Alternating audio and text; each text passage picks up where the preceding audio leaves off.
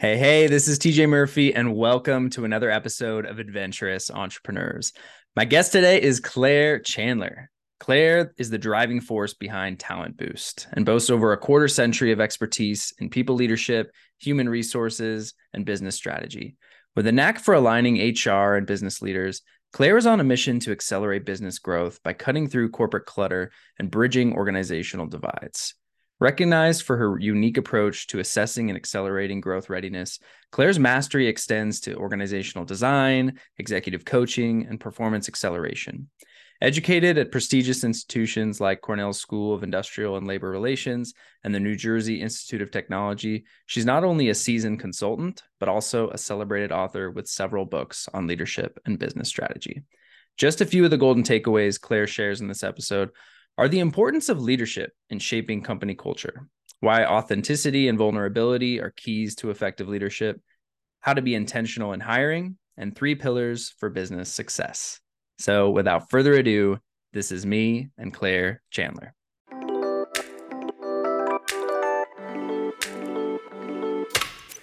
Welcome to the Adventurous Entrepreneurs Podcast. I'm your host, TJ Murphy. Since quitting my corporate nine to five and starting a business while backpacking through Asia back in early 2017, I've had the privilege of learning from some incredibly adventurous entrepreneurs. Through these conversations and my own journey, I've learned that much like in life, entrepreneurship is an adventure. On this podcast, I explore the journeys of top performing leaders in their fields. These wide ranging conversations include tactical business advice, how I built this insights, lessons in leadership life hacks, travel stories, favorite hobbies, and insights into living a purposeful and joy filled life. Adventures await us, so let's dive in. Hey, Claire, welcome to Adventurous Entrepreneurs. Thanks, TJ. It's great to be here. Yeah, I'm excited for this conversation. And I'd love to start with just a bit of background on the journey. So, Claire, can you share with us a pivotal moment in your career or some moment in your career that really helped shape your approach to leadership and business strategy? Yeah, I'd be happy to. Um, so I'm a self-professed corporate survivor. I uh, spent the the bulk of my career after, by the way, swearing I was never going to work in corporate America. That was just not my my upbringing or or kind of my frame of reference. But you know, I graduated college. That's where the opportunities were. Um, and in 2011, I was uh, on an executive track. I was vice president of human resources in a in a large global um, organization, and you know the drill. If you've come from mm-hmm. corporate or you've interacted with corporate, um, you know I was going 150 miles an hour. I was traveling three weeks out of four. Um, I had the privilege of leading a really great, talented team and working with a bunch of amazing people. Um, and one day while I was traveling, got a bit of a health scare, and you know that led to some tests, and I got diagnosed with cancer. And so I went from 150 miles an hour, traveling all the time, learning a lot, being really stretched, to I have to deal with this. I have to take time off of work. Um, so I went from 150 miles an hour to zero. I took a month off. I had surgery, follow up treatment, etc. Um, fast forward to today, I'm cancer free, so that's not where the story Congratulations. is heading. Thank yeah, you for no. that. Um, but it really, that was the pivotal moment for me. That was what split my my life and my story into before and after. Yeah. Um, because you know when I when I went from 150 miles an hour to zero, and I had nothing to do but heal in that time that I was off work post surgery um, not even i didn't even check email for the first three weeks that i was out which was unheard of for me yeah. um, and in that time of silence and healing i finally couldn't outrun that voice in my head that had been trying to ask me for far too long are you doing what you're passionate about and i had to admit that even though i love the team that i was leading and the people that i worked with what I was doing was not lighting me up. And I and I learned that when you have an answer like that to that question, you have to do something with it. And so that was the pivotal moment. That was the catalyst for me to to to get healthy, to finish my healing, to go back to work. um, and then really to negotiate my my release. So it was, you know, it was not a two week notice kind of thing. I had worked for the company for close to 15 years, um, so I actually stayed on for several months. Um, but that really propelled me um, away from that sort of corporate bubble, that corporate cocoon, you know, the devil you know, and all of those those memes, right? Yeah. Um, into this beautiful unknown of my entrepreneurial journey. Wow, what an inspiring story. And it's so refreshing to hear that, well, not only did you take the time, but you were able to take that time to really heal. Email probably would have been detrimental to that process. So being able to turn it all off and then in the process, really figuring out that there's a crossroads that you were coming up to.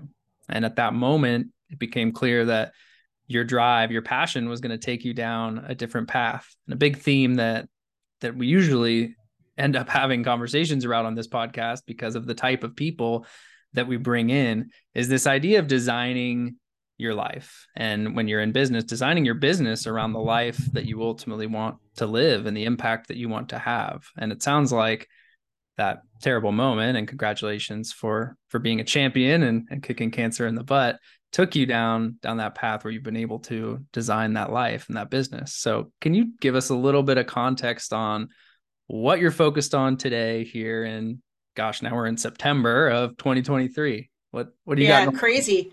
Um, so so this month actually marks the 10th year that I have been in business. So while this um, cancer diagnosis and my departure from corporate happened in 2011, it took me two years to really sort of figure out um, of all the things that I could do out of my own to build a business around and kind of build a brand around. Um, I I wouldn't say I made missteps, but I certainly kind of took a circuitous route. Mm-hmm for those in your audience who are entrepreneurs who who didn't really have a plan and i certainly did not have a plan i just knew that what i was doing was not the path i wanted to continue on um, and so i wanted to change that path that path as quickly as possible um, but because i didn't have a plan i didn't have you know clients lined up to work with me i didn't really have my niche figured out it took me two good quality years to to really sort of hone in yeah. um, and so my my brand my focus my niche is really to primarily help businesses, uh, larger businesses, but really businesses of any size, um, expand without losing their best talent. Because unfortunately, I've seen I've seen it done wrong. Um, I've lived it. Uh, I, I've seen what happens when you know when cultures drive out um, the people that they absolutely need to achieve their mission. And so it's my mission to help businesses to do that a different way. Love it. And you, in my research, I came across this tidbit that some of your best clients call you their their therapist. So I'm curious what what that dynamic looks like, and can you recall a particularly challenging session that led to some breakthrough results for that client? Yeah, so it's it's interesting. Um, you know, in the in the earlier days when I was uh, kind of uh, really dialing into my to my niche, I kind of got um, I got really good at talking to people and interviewing them for for different things whether it was to kind of help them get out of their own way uh, whether it was a group coaching dynamic or more of a you know i want to pull out your um, your core dna and help you kind of build your employer brand around that. Um, and i started to get a reputation that people felt um, comfortable enough with me to be so vulnerable that often they would they would cry not sob but like you know get get emotional because you know my my job is really to um not figure out the answers for you but pull those answers out of you right? Whether it's your brand whether it's your um you know your employee value proposition um whether it's the right structure within your people organization or your broader business to really support um, the fulfillment of your mission um, and over time, I've gotten um, the, the great privilege to work with a lot of executives, in particular in, in HR. Kind of funny how it, it all kind of came full circle. Um, and most HR executives, like any executive, if you looked at their calendar, you would cry because the amount of meetings and commitments oh, no. and appointments they have from the moment they wake up in the morning to the moment they, they collapse in bed at night um, is staggering. And so they don't really have a lot of free time to strategize, to build a stronger culture, to motivate their team. And that's part of the problem, right? And so invariably they will call me um, either early in the morning before they start to tackle their their to-do list or more typically on their drive home at night. And so there there were a couple in particular that as we started to to um, kind of build up our relationship and, and, and build our chemistry and our working relationship together, um, they saw in me a kindred spirit, right? Mm. So they they understood that I have been in their shoes. I know what they're they're tackling, and I also know a way out. Um, and so, you know, as they kind of uh, sort of use me as a sounding board a little bit and kind of open up to me in terms of what they're trying to accomplish, what's sort of standing in their way, um, they get to a comfort level where they can take the the filters off. And I don't mean they curse like sailors. Some of them do. Don't. Sometimes don't get I'm sure. Yeah. Right? Yeah. I mean, if it's called for. But yeah, but like really, like they they don't have to worry so much about staying on brand. They just sort of say, Claire, you know, they, like nobody gets what I'm going through like you do um, I, I, you know, I go home to my family. They don't really know the life of an HR executive. I can't admit to my team that I don't have all the answers. I can't go into the C-suite and acknowledge to the CEO, um, you know, that I'm that I'm feeling a bit vulnerable. Even though we all talk a good game about the importance of vulnerability, I have a problem demonstrating that in the C-suite, in the boardroom, et cetera. But I can go to you, Claire, and I can talk to you on my ride home, and I can just sort of let it out um, and invariably in those conversations, they will say, Why does this always feel like a therapy session? And so the name kind of stuck, right? Because it's it, I, I'm I'm a place that they can go first of all to get some some stuff done, um, but I think even more fundamentally for them to be able to get very real about what's frustrating them, so that they can move on to that important work. Yeah, and what a gift to be able to come to that table from a place of experience where you do get it like you're not just therapizing but you've been on the other side and and come out the other end so i'm sure that is a tremendous gift and i want to dig into something you talked about which was culture because for these hr leaders that have a calendar that would make me cry like you said i'm sure there's a lot of work that needs to be done from building that culture within your own day to day first and foremost so that you can lead by example. How do you help your your clients really get it when it comes to culture and how that can drive business growth but but more importantly how does it start from that singular focus how how can you lead by example when it comes to culture and ultimately build that into your teams yeah, so it, it, it's interesting. You know, the, the word culture has been kind of thrown around for years now, um, primarily from the HR corner of the office. Mm-hmm. And it has largely been meant by other business leaders as um, a nice to have, right? The culture is this sort of squishy HR term, kind of like employee engagement. And they're all, you know, part of the same uh, whole, right? Um, I deeply believe that culture is foundational that the culture that you build, or at least the culture that you have, will make or break your business. And I think a lot of leaders um, mistakenly believe, first of all, the culture is just a nice to have. So that's myth number one that I would love to bust, and it's part of my part of my mission to bust that. Um, but two, that culture just sort of bubbles up from the ground level, that it just mm. kind of happens organically, and then it's really an expression of the boots on the ground workforce and in fact, the opposite is true. Um, in my experience, the, the biggest impact on the culture of a company is the behavior of the leaders. The leaders shape the culture of a company.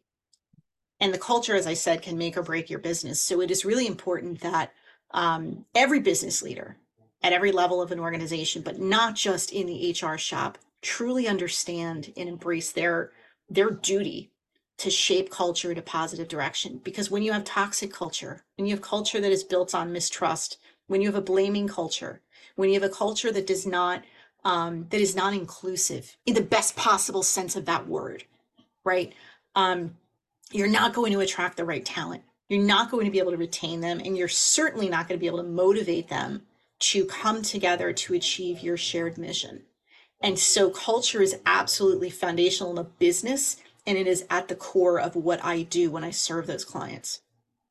Would you say that it, it's a common misconception that you see that people think they can just they bring in the right people if you build it they will come and and that's what culture really is driven from yeah so you're stumbling upon another myth um, yeah. or not even stumbling upon it but you're but you're hitting upon it um, which is if i just hire the best rock stars in the industry i'm gonna you know just get out of their way they're gonna know what to do and they're gonna make magic um, and again, the opposite is true. If you're not intentional about focusing on bringing in the right talent to help achieve your mission, then you are very likely going to blow up your business.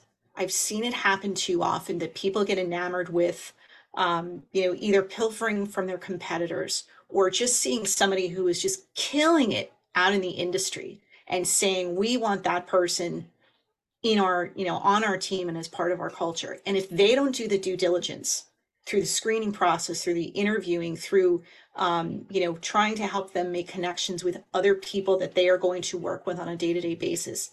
If they don't get the chemistry right and they don't ensure that that person is the right talent to bring into the team and to help strengthen the culture and to strengthen what's already built, they will in fact e- erode the culture that they've already got and blow up their business. So it is really, really important for leaders to understand that there is a very fundamental difference between looking for the best talent and bringing on board the right talent. Yeah. And I think it sounds like it really starts with taking a look in the mirror first and doing that work, also designing how you want that culture to look. What are the steps? What are the the fundamental practices within the organization that are going to make that happen?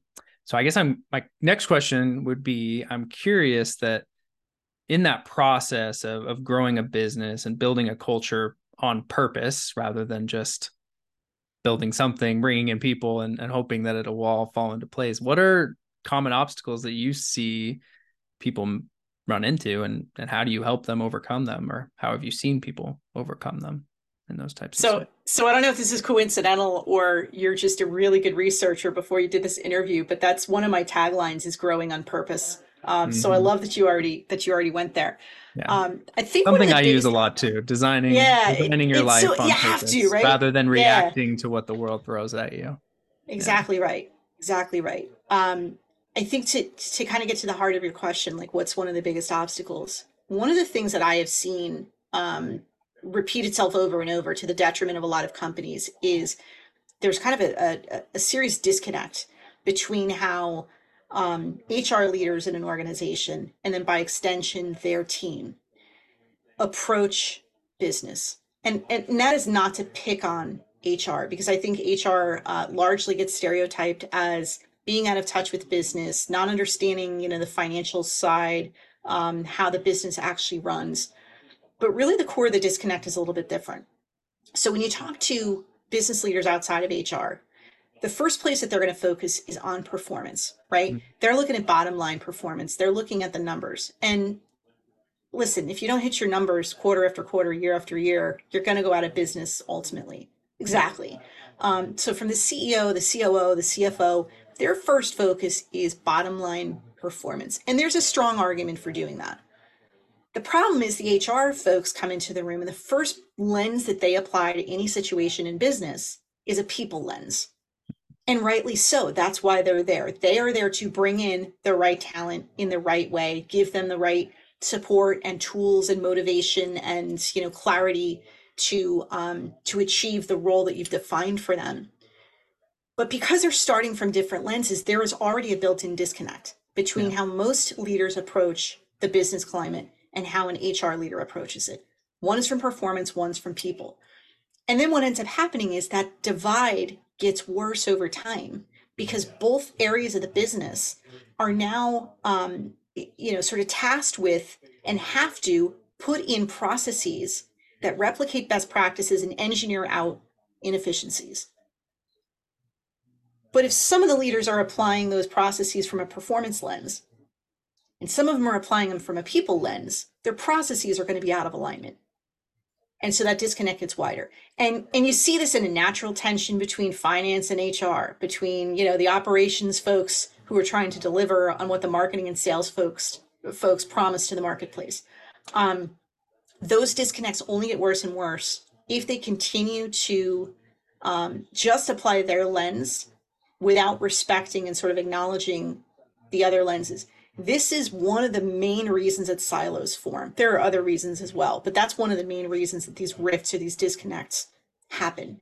And so to come back to the phrase that you and I both love, which is growth on purpose, if you think about performance and you think about people and you think about process as the three circles in a Venn diagram, the sweet spot in the middle of that is purpose.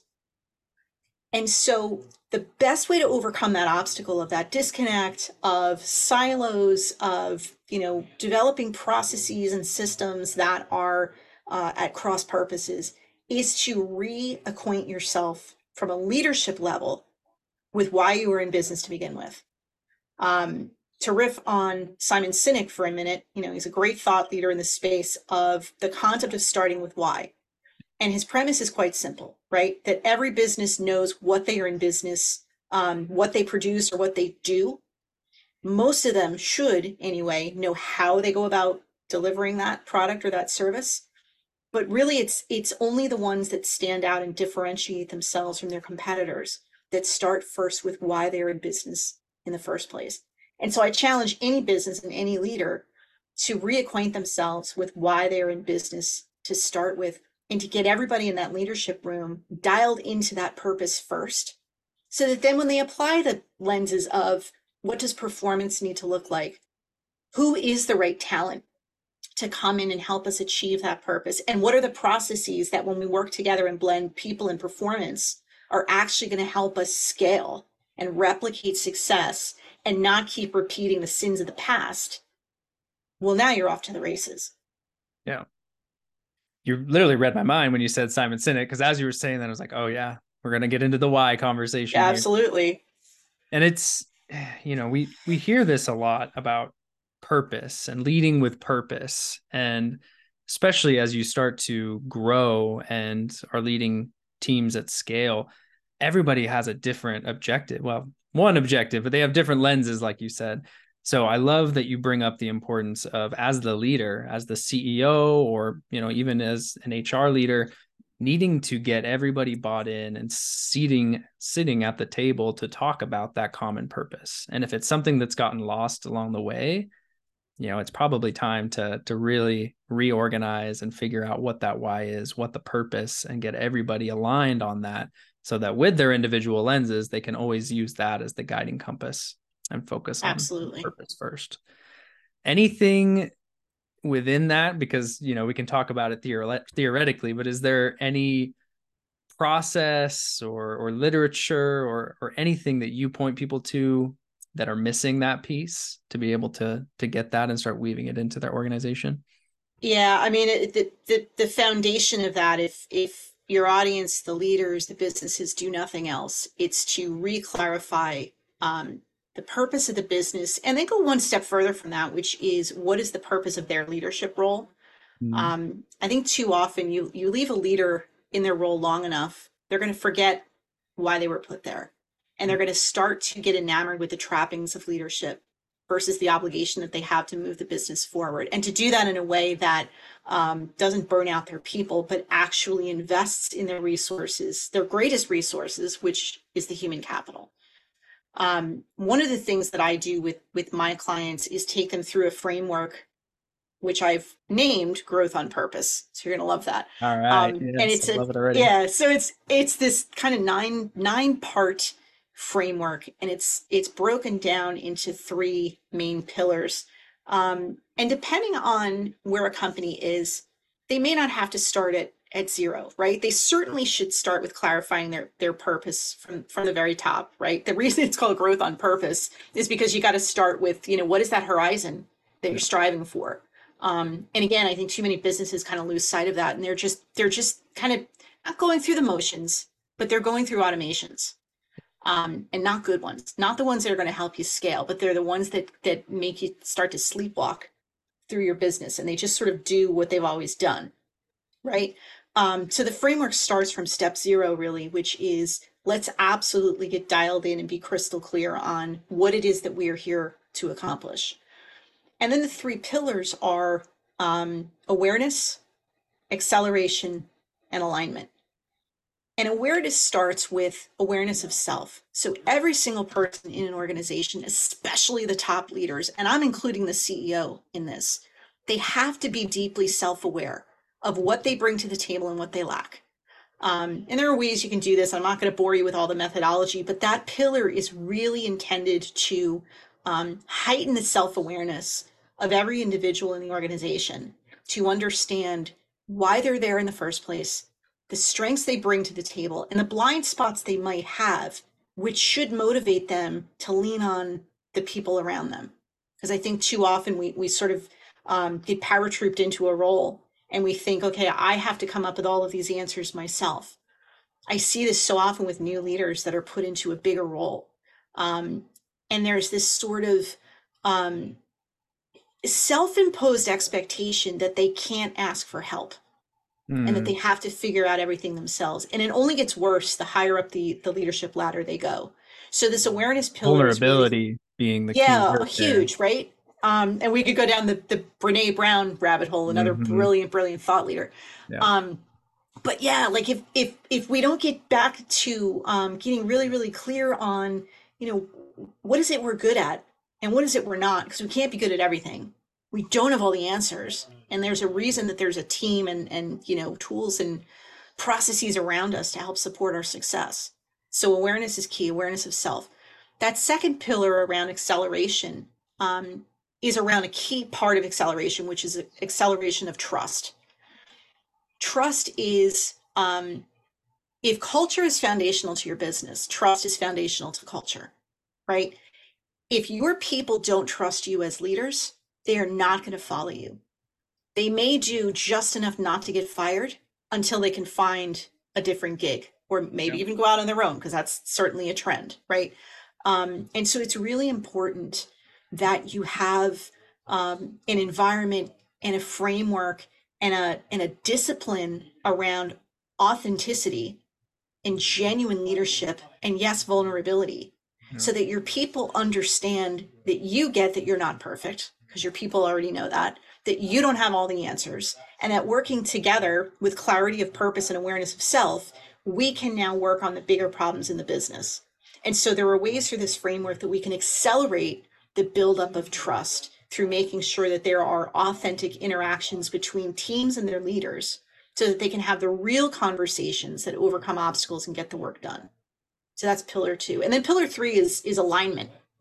And alignment is also key because it's alignment on what matters.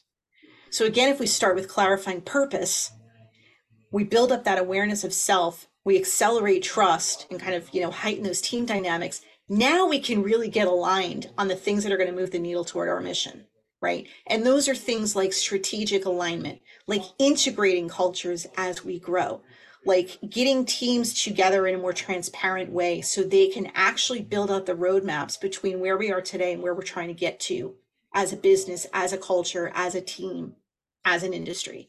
Um, and so when you put all those three pillars together when done right you can actually grow on purpose um, and so for your audience who might think that's that's a lot, that's very overwhelming. Yeah. Not everybody's starting from zero, right? And so one of the things that I typically will do with a client is say, let's just kind of take a pulse check on where you are right now because you might be really strong in some of those those areas. And so we don't have to focus so much on those. We may just need to validate for you that that this is a strength for you as an example. So keep your foot on the gas, right? But there might be some other areas of real vulnerability in, in your business that we want to make sure we pay attention to. Mm-hmm. Yeah, I like that point too, because when you look at everything, it can be certainly overwhelming. But depending on the season that you're in, in your organization, in your business, there's probably a lot more need in certain of those pillars. You know, you you might need to focus on pillar three right now versus pillar one or pillar two. So that's right. I'm guessing this is something that is accessible to folks in some way, shape, or form? Is this in your books? Is this a ebook it's, of some sort? How how can people learn more about it? Yeah, so it's it's on my uh, it's on my website, and we will uh, drop the link. I'm sure in the in the yes. in the show notes. Um, but yeah, so um, your audience, anybody listening to this conversation, can go to my website and download. There's a like a one page um, almost placemat really of the growth Yeah. on on purpose Beautiful. framework. Um, so they can check that out, download it for free, um, and start applying it to their business right away. Awesome. Well, we will include the link in the show notes. And at this point in the conversation, I want to segue a little bit. And one of the things that I dug up in my research is that you've been described as being always calm in a crisis. That is a is a killer attribute and a, a mighty fine compliment for someone to give.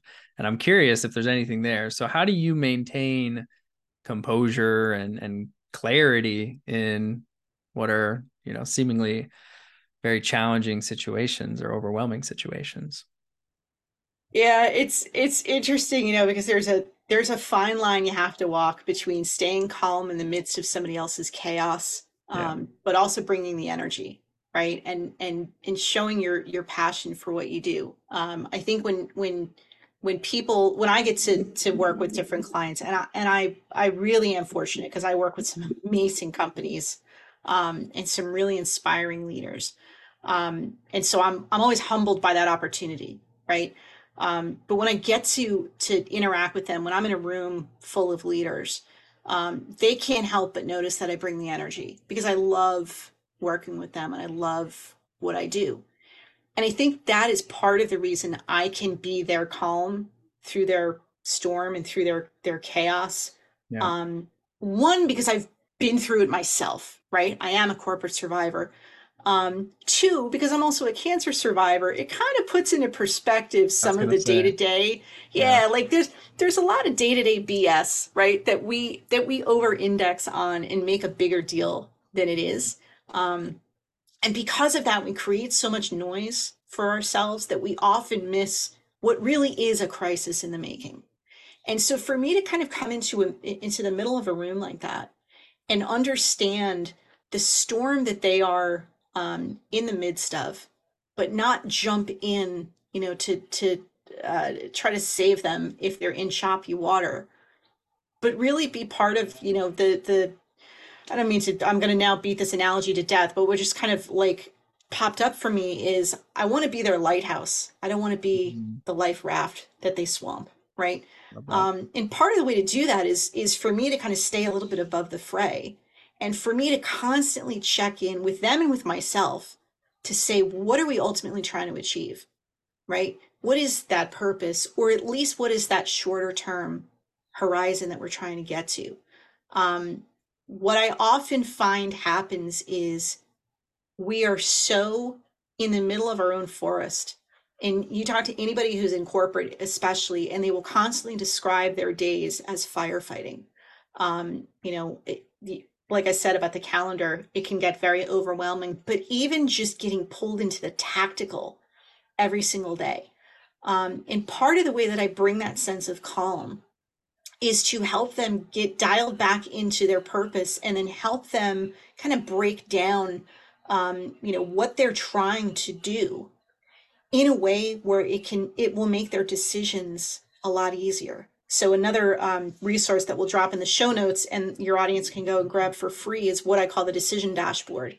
Um, and so this is a resource that um, really kind of walks them step by step through you know again kind of calibrating or or reconnecting with what your purpose or your mission is and then understanding what are the fundamentals required to get there and it kind of walks you through this methodology to um, you know to to break that down into much easier decisions because i think a lot of leaders a lot of businesses get kind of hung up on the decision making and because they don't have all the information they need to make a sound decision they tend to delay the decision Yeah, paralysis that's a problem. analysis. Exactly right.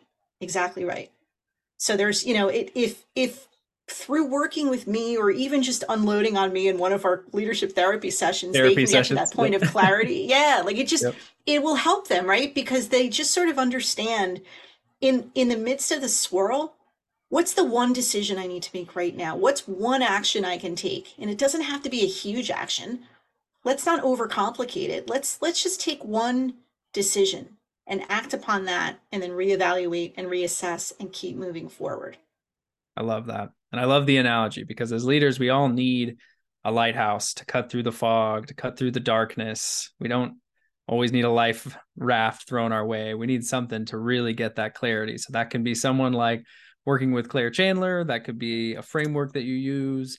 There's different ways to accomplish that at different points and you know depending on the the degree of complexity and and the problems you're dealing with there's probably different tools for for each time but we're definitely going to put the link to the decision dashboard in the show notes and I'm excited to check that out. So Claire, this is a podcast about entrepreneurship, but one of the biggest hurdles that we all face, but certainly as entrepreneurs, is living a well rounded life, doing the things that bring us joy with the people that we care about most. And so, this is a question that I always like to ask because it's near and dear to me.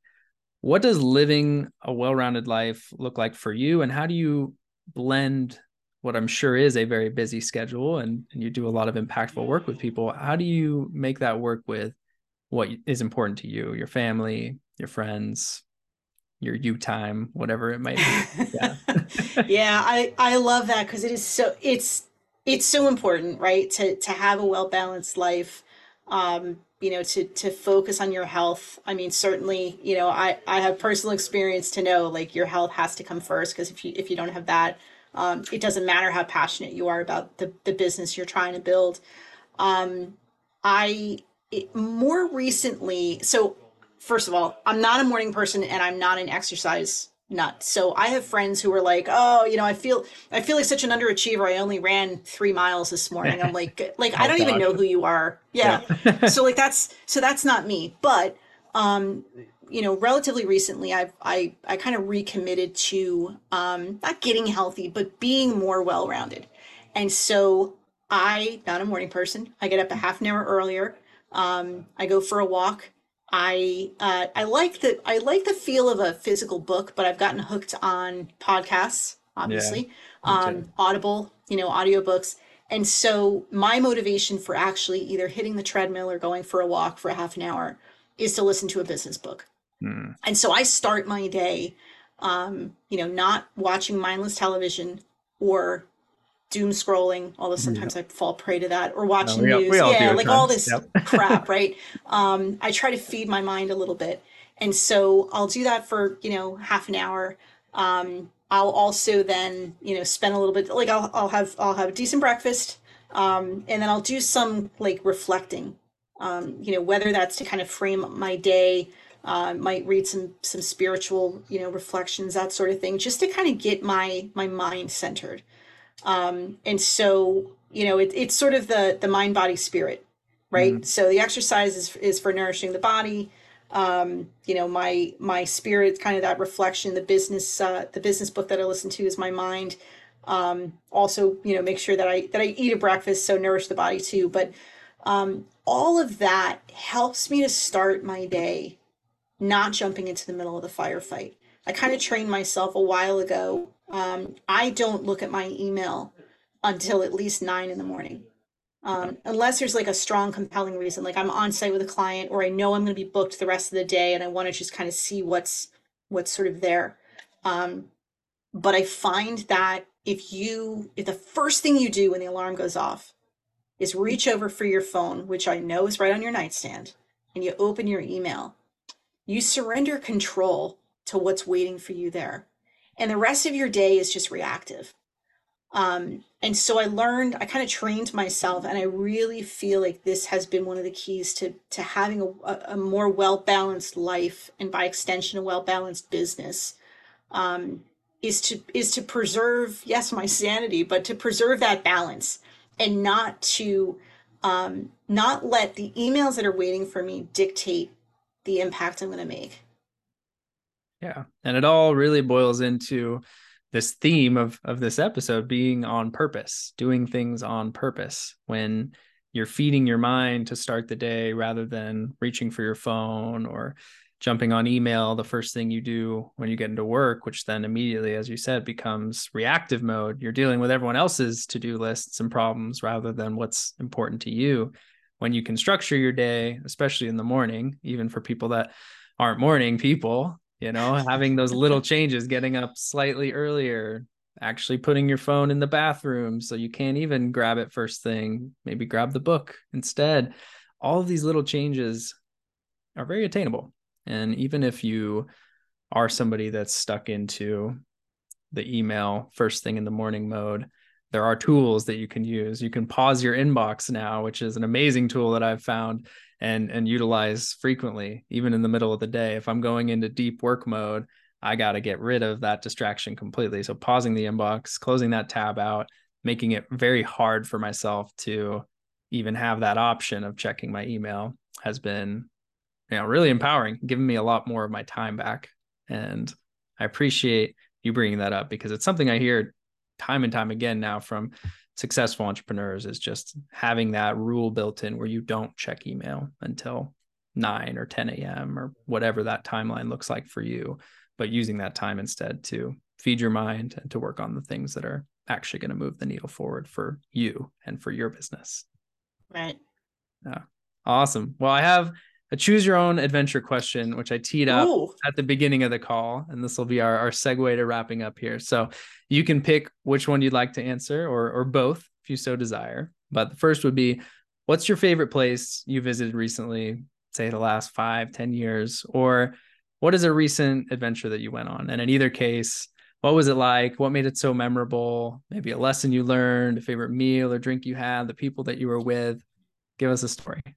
Oh my gosh, there's there's there's so many ways that I could answer that. Um, so since you went back to ten years, so it, not only is this month my ten year business anniversary, it's my ten year wedding anniversary.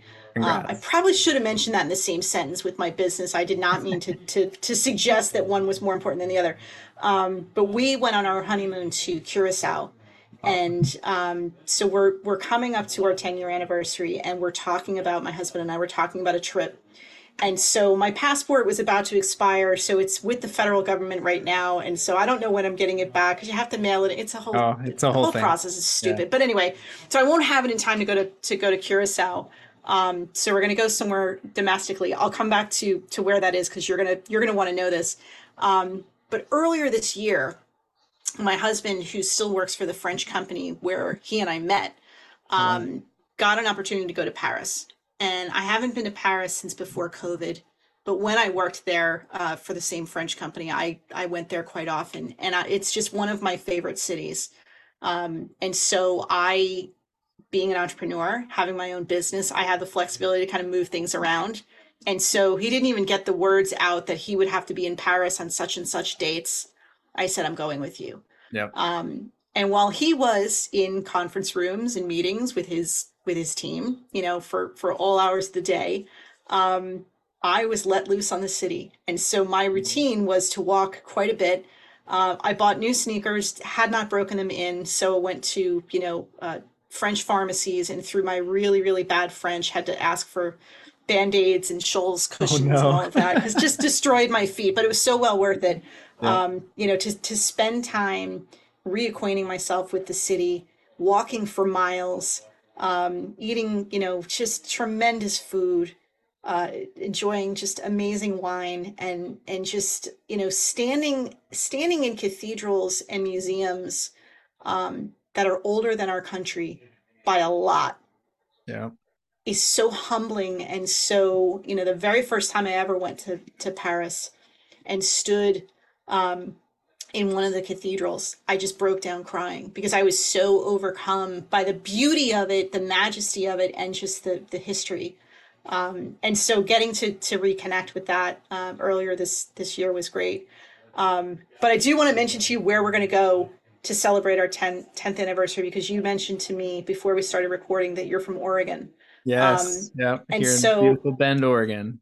Oh, beautiful. Okay. So my husband and I are uh, red wine drinkers, and our favorite wine region is Willamette Valley. Yes. Um, Willamette is how we pronounce it here in Oregon, but Willam. Willamette. All right, there. Willamette. Yeah. Ah, see, okay, now I have yeah. a little local tip. It's like so it's like the or- Oregon versus Oregon. Got it, got it. Okay, so we're gonna we're gonna be going there. Um, we haven't booked the trip yet. Hopefully, by the time this airs, we will already have gone and, and come back. But um, but that is the trip that is waiting us, and I am super excited to go and oh, it's and a beautiful the, the, wine, yeah, beautiful part of the state and amazing wines. Yeah, I was I was just in Eugene this past weekend as I was sharing mm with you, and mm-hmm. yeah, when I was going to school there, um, once I was old enough anyway, of age. I definitely loved going out to to the wineries, and there's countless to choose from. So I know that's going to be the biggest time. problem is narrowing it down, but I think we're up to the challenge. So oh, I love it. Well, I'm excited to to hear all about that trip and have an amazing time here in Oregon. So as we part here, Claire, do you have any ask, uh, parting advice, words of wisdom, anything at all that you want to give our listeners before we wrap things up? Yeah, so I definitely uh, first of all thank you again for for having me on your show. I've I've really enjoyed our conversation. Um, you know, I I do encourage your your listeners to to reach out. Um, they can check out the the links that we're going to drop in the show notes. Um, if they want to learn more about my work, they can go to clairechandler.net or my company uh, website, which is talentboost.net. But it's really just to come back to um, wherever you are in your journey, whether you're an entrepreneur, whether you're in corporate and have no intention of, of going out on your own, it doesn't matter. Um, listen to that voice inside your head. Mm-hmm. If if you decide that you're not doing what you're passionate about, it does not necessarily mean you have to walk out of corporate like I did. It just might mean you need to reconnect with your own purpose. But do that, be intentional about that. The payoff is huge, and don't wait another minute. Mm, I love it. Live life on purpose, folks. That's what it's all about. We only get this one shot. So we'll drop links to all of your socials, website, these amazing resources you gave us. And I appreciate you joining me on the show, Claire. This has been a lot of fun. And enjoy your time here in Oregon, sipping Pinot Noir and all of the oh, yeah. wonderful wines that we have. Thank you. I cannot wait. To all of our adventurous listeners, thank you for tuning in to today's episode. Please be sure to subscribe, download, and share this on social media or with someone you know will get some value from it. Leaving a review goes a long way in helping people find the show, and I personally appreciate reading them when they come in. So please go drop one if you have the time. We'll see you all next week, and remember, whether we're talking about business or the things that bring us joy outside of work, life is meant for exploring. So go out there and live it one adventure at a time.